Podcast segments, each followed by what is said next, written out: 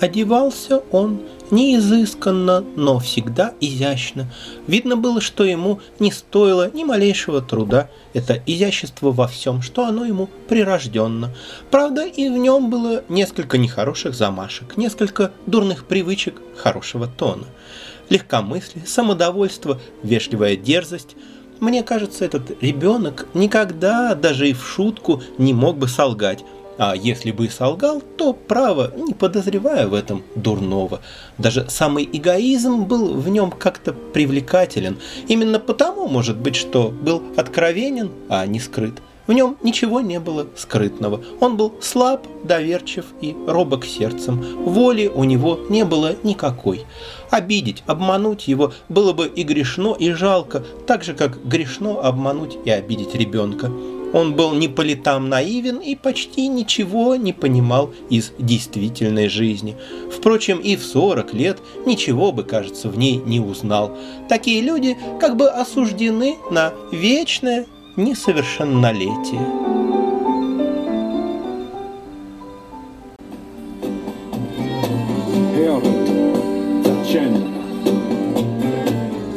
Добрый вечер, друзья! В эфире после долгого перерыва очередной выпуск радио по РФМ. И я его ведущий Антон Дмитрощук.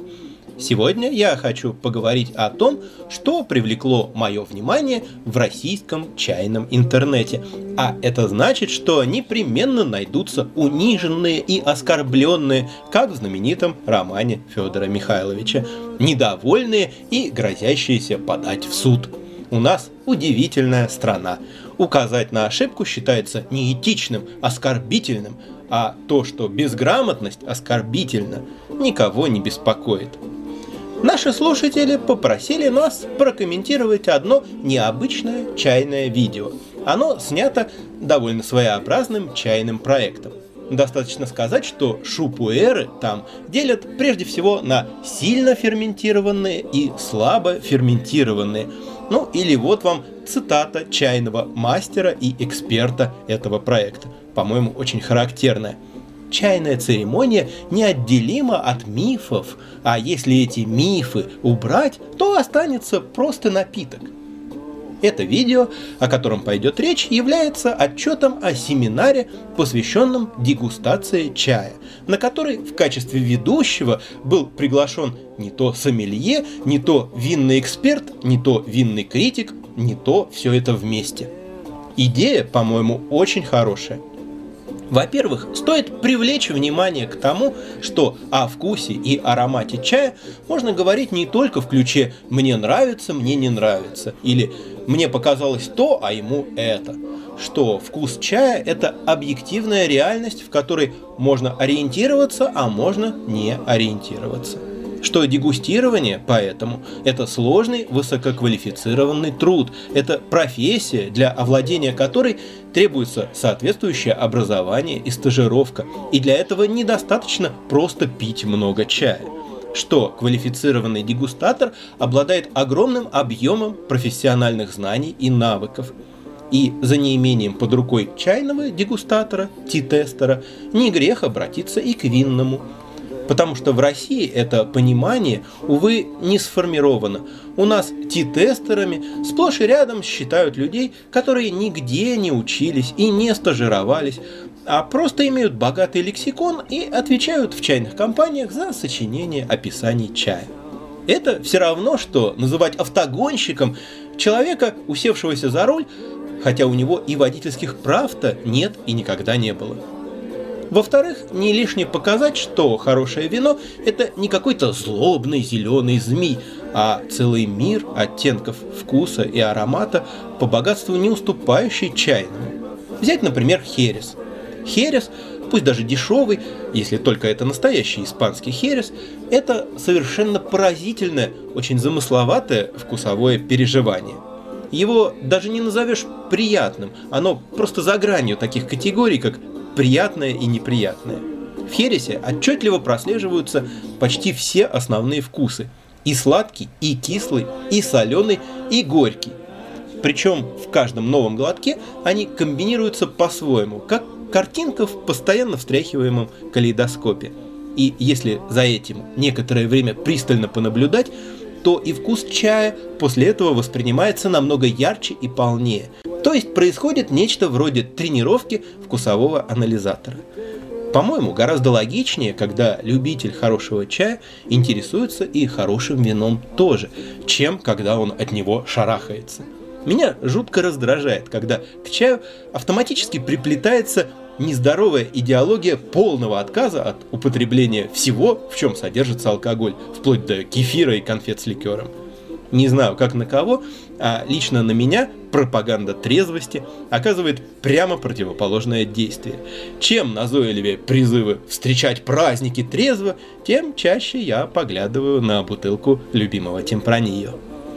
В-третьих, очень интересно было бы найти параллели и расхождения между дегустацией чая и дегустацией вина. Выяснить, есть ли в мире дегустаторов некие универсальные принципы и приемы, и есть ли то, для чего нужны особые, отдельные чайные или винные знания. Это могло бы стать увлекательным экспериментом. В общем, идея прекрасная, а вот исполнение, по-моему, так себе. Мне трудно воспринимать всерьез ведущего, пользующегося заезженными шаблонами ведения тренингов, типа присоединения к аудитории и тому подобным. И я очень не люблю нечестную игру и передергивание. Ну, например, когда ведущий говорит «Я не буду навязывать вам какие-то ощущения. Вы сами мне скажите, какие ароматы вы тут находите. Скажите, землей пахнет этот чай?»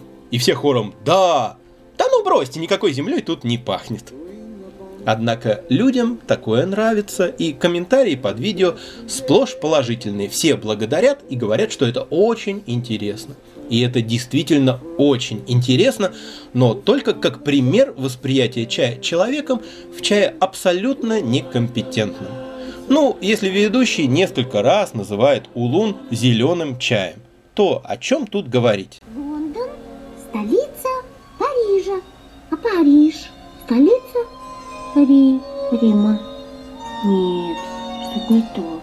Я тут не над незнанием иронизирую. Не знать чего-либо совершенно нормально. Я, например, ни черта не смыслю в вине. Но я и не провожу семинары для любителей вина и не учу их его дегустировать.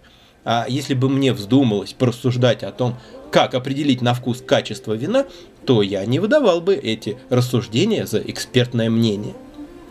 Эту тему мы уже не раз поднимали. Надо уметь разбираться в качестве информации, которую вам предлагают. И не всегда обязательно быть компетентным в какой-либо области, чтобы понять, компетентен ли тот, кто перед вами. Как минимум, вы всегда можете оценить наличие аргументации, ее логичность и связность, заметить элементарные фактические ошибки, которые укажут вам на то, внимателен ли человек к тому, что он говорит – Заботится ли он о достоверности того, что говорит? Предположим, человек говорит о том, в чем вы не разбираетесь, и вы можете только верить ему на слово.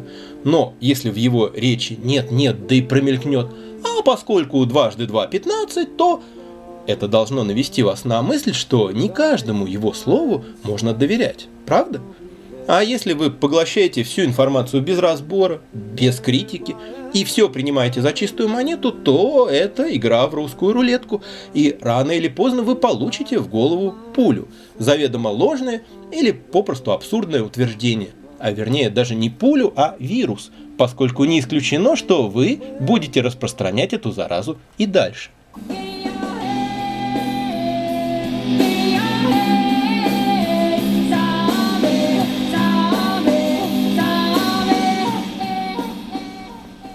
Возвращаясь к обсуждаемому видео, ведущий заявляет, например, что до 19 века люди пили только колодезную воду и вообще старались пить не воду, а разбавленное вино, потому что пить воду было слишком опасно, а пастеризацию изобрели только в 19 веке. Причем тут спрашивается пастеризация? И что самое поразительное, никто из аудитории не возражает и даже не задает вопросов, прямо-таки сеанс массового гипноза. Если кто-нибудь встретит этого эксперта, расскажите ему, пожалуйста, что кипятить воду, а также пользоваться родниками человечество научилось задолго до 19 века. Или вот, ведущий заявляет, что обонятельные рецепторы находятся в носоглотке и даже рисует схему, то есть это не оговорка, он действительно так думает. Заметьте, это человек, чья профессия связана с развлечением ароматов, и, казалось бы, он должен знать строение обонятельного анализатора, ну, хотя бы в объеме программы средней школы. Друзья, обонятельные рецепторы расположены, ну, по крайней мере, у людей, не в носоглотке, а в верхней части полости носа. Это совсем другое место. И то, что запах может отчетливее и полнее восприниматься на выдохе, если чай находится в полости рта или после глотка, а не на вдохе, объясняется целым рядом причин, но только не этой ошибочной анатомией. Ну, во-первых, слизистая оболочка носовой полости выполняет барьерную функцию. Она защищает организм от проникновения с воздухом микроорганизмов, вредных веществ, частиц пыли, оседает на ней и часть молекул ароматических веществ, просто не доходя до обонятельных рецепторов. А на выдохе этот барьер меньше. Во-вторых, если мы нюхаем что-то холодное, то попадая в полость рта, это вещество согревается, да и просто оказывается ближе к обонятельным рецепторам, и в результате их достигает больше молекул, несущих запах. В-третьих, попробуйте понаблюдать за движением воздуха в носу при вдохе и при выдохе. При вдохе большая часть воздуха проходит по нижней части носовой полости, практически лишенной обонятельных рецепторов – а при выдохе воздух распределяется в полости носа более равномерно. Но то, что ощущения могут быть более интенсивными при выдохе, а также если насытить чай кислородом, пропуская через него воздух, сербая, а этот воздух в свою очередь насыщается летучими веществами чая, это верно, понаблюдать за этим интересно. Пусть и недостаточно внятно, но все же звучит на семинаре то, что границу между вкусом и ароматом мы проводим не там, где она реально находится что язык воспринимает лишь очень ограниченное число вкусов. Есть лишь 5 групп вкусовых рецепторов. Ведущий почему-то говорит, что 4. Формирующих, соответственно, ощущение сладкого, горького, кислого, соленого и умами, то есть вкуса пищи, богатой аминокислотами и олигопептидами. В чае, кстати, вкус умами тоже есть, и особенно он выражен в японских зеленых чаях. И это не случайно. Японцы любят и ценят этот вкус и целенаправленно прикладывают усилия к его формированию в чае. Правда, внутри каждой группы есть еще и разновидности.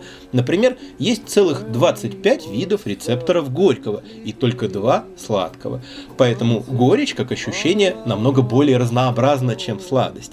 Но это не так уж обогащает вкус оттенками. А то, что мы считаем, например, вкусом малины, это сладкий вкус плюс характерный для малины аромат, который воспринимается обонятельными рецепторами, а не вкусовыми. То есть вкус – это не одно из пяти чувств, а сразу два. Это комплексное ощущение. Кстати, это нашло свое отражение в английском языке. Английское flavor – это не аромат, а вкус плюс аромат – Именно поэтому флейвористика – это изучение не ароматов, а и ароматов, и вкусов. А аромат как таковой – это fragrance, а вкус – это taste. В русском языке нет слова аналогичного flavor, и это затрудняет понимание. И китайский язык тоже указывает на зыбкость границы между вкусом и ароматом. Хотя слово «сян» обычно переводят как «аромат», и это основное его значение, относиться это слово может и ко вкусу, а для аромата в чистом виде есть другие, менее употребительные слова «фан», «би» и другие. И наоборот, слово «вэй» может означать не только вкус, но и аромат. Более того, в формировании вкусовых впечатлений иногда участвуют и другие рецепторы. Например, считается, что терпкость на самом деле ощущение не вкусовое. Вызвано оно взаимодействием не вкусовых рецепторов, а всей слизистой с веществами, обладающими дубельными свойствами. А острый перец жгучий в самом прямом смысле. Его действующее вещество, капсаицин, воздействует не на вкусовые рецепторы, а на температурные. А в мускатном орехе есть вещество, которое воздействует на рецепторы вибрации. Но когда мы пьем кофе с мускатным орехом, то не ощущаем вибрацию во рту. мозг научился преобразовывать этот поток импульсов в ощущение вкуса. Благодаря этому вибрационные рецепторы подрабатывают на четверть ставки вкусовыми. Словом, физиология восприятия вкуса – это очень увлекательная тема. Еще одна разумная мысль состоит в том, что ароматы можно разделить на несколько больших групп. Например, овощные, пряные, фруктовые и так далее. И что о наличии или отсутствии этих групп в чем-нибудь, например, в чае, договориться легче, чем о конкретных оттенках. То есть, что овощной аромат в джуэцине присутствует, согласятся все. А вот горох это, или скорее морковь, это для кого как. В белочоне однозначно есть фрукты, но для одних там больше слив, а для других больше персиков. И вообще лучше идти от общего к частному. Сначала определиться с общим характером аромата, а потом его детализировать. Это правильно. Но преподнесена эта идея шиворот на выворот.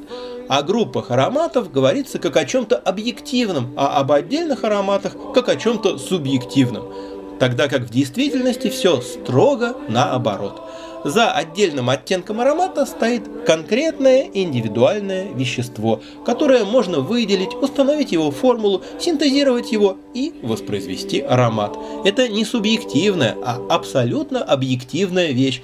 Для восприятия оттенка аромата вообще не нужен субъект. С этим может справиться автоматический химический анализатор.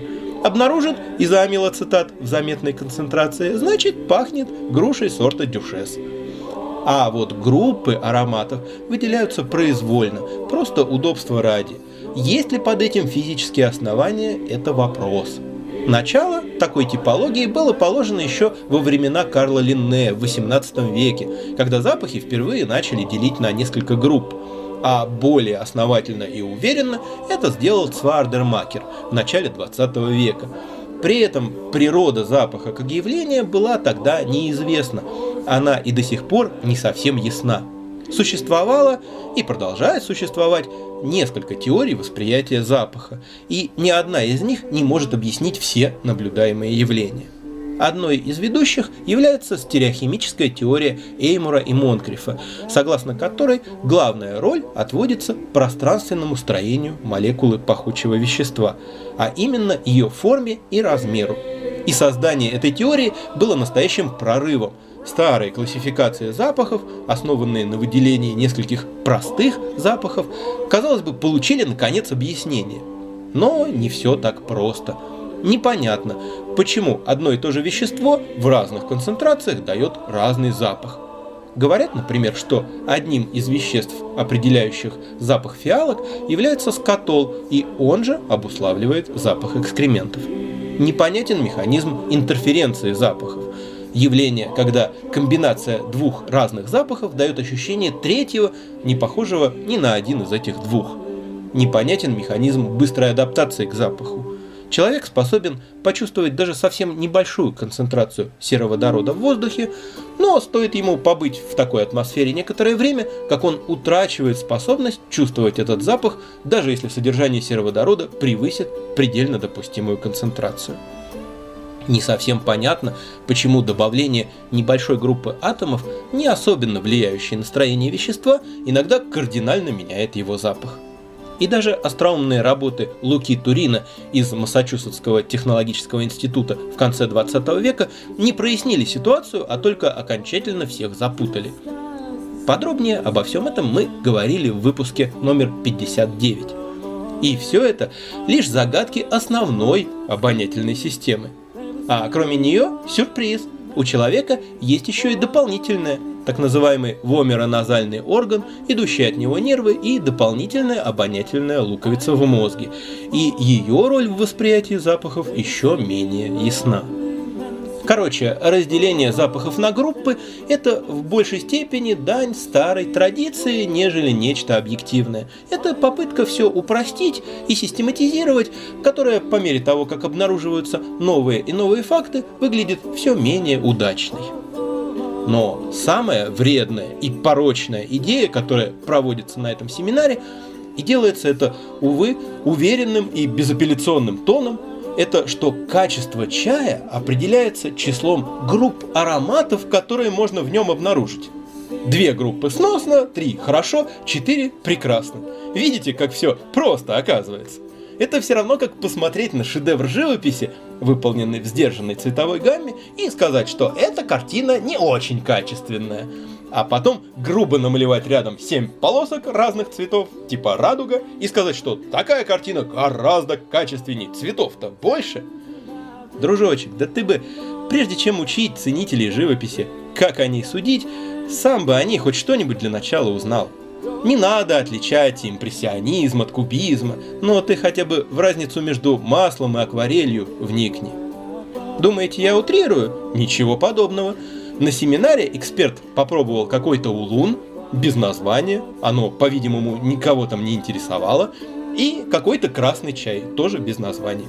И пришел к выводу, что красный чай качественнее, потому что в улуне он нашел только две группы ароматов, овощные и цветочные, а в красном чае три группы. Отдельный вопрос, что это у них был за улун такой, если в нем не было ни фруктовых, ни пряных ароматов. Но мне интереснее, вот этот винный эксперт, он как считает? Красное вино качественнее белого или белое качественнее красного?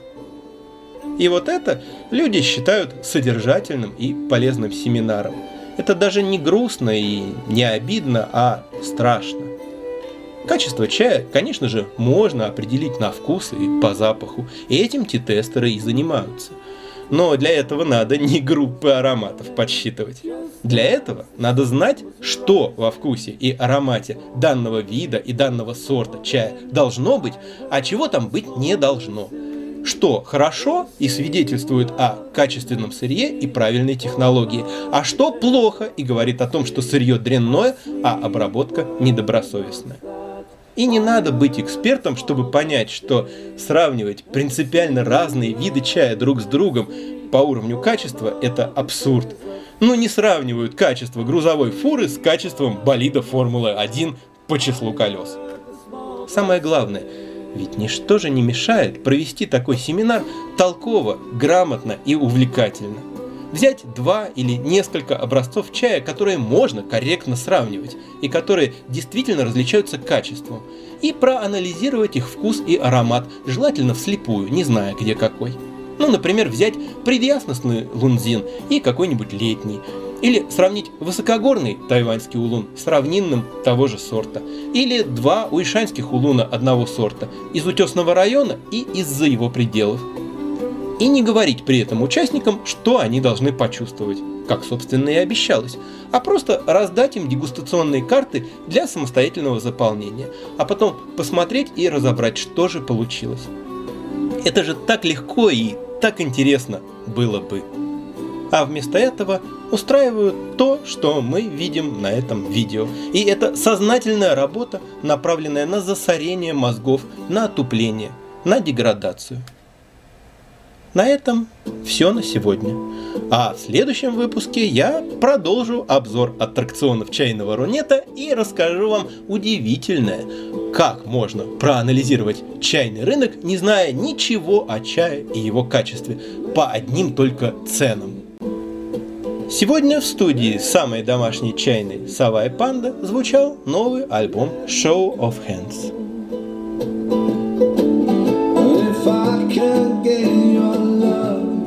Два старых, но крепких английских деда недавно выпустили очередную пластинку, добравшуюся в британском чарте аж до 70 места.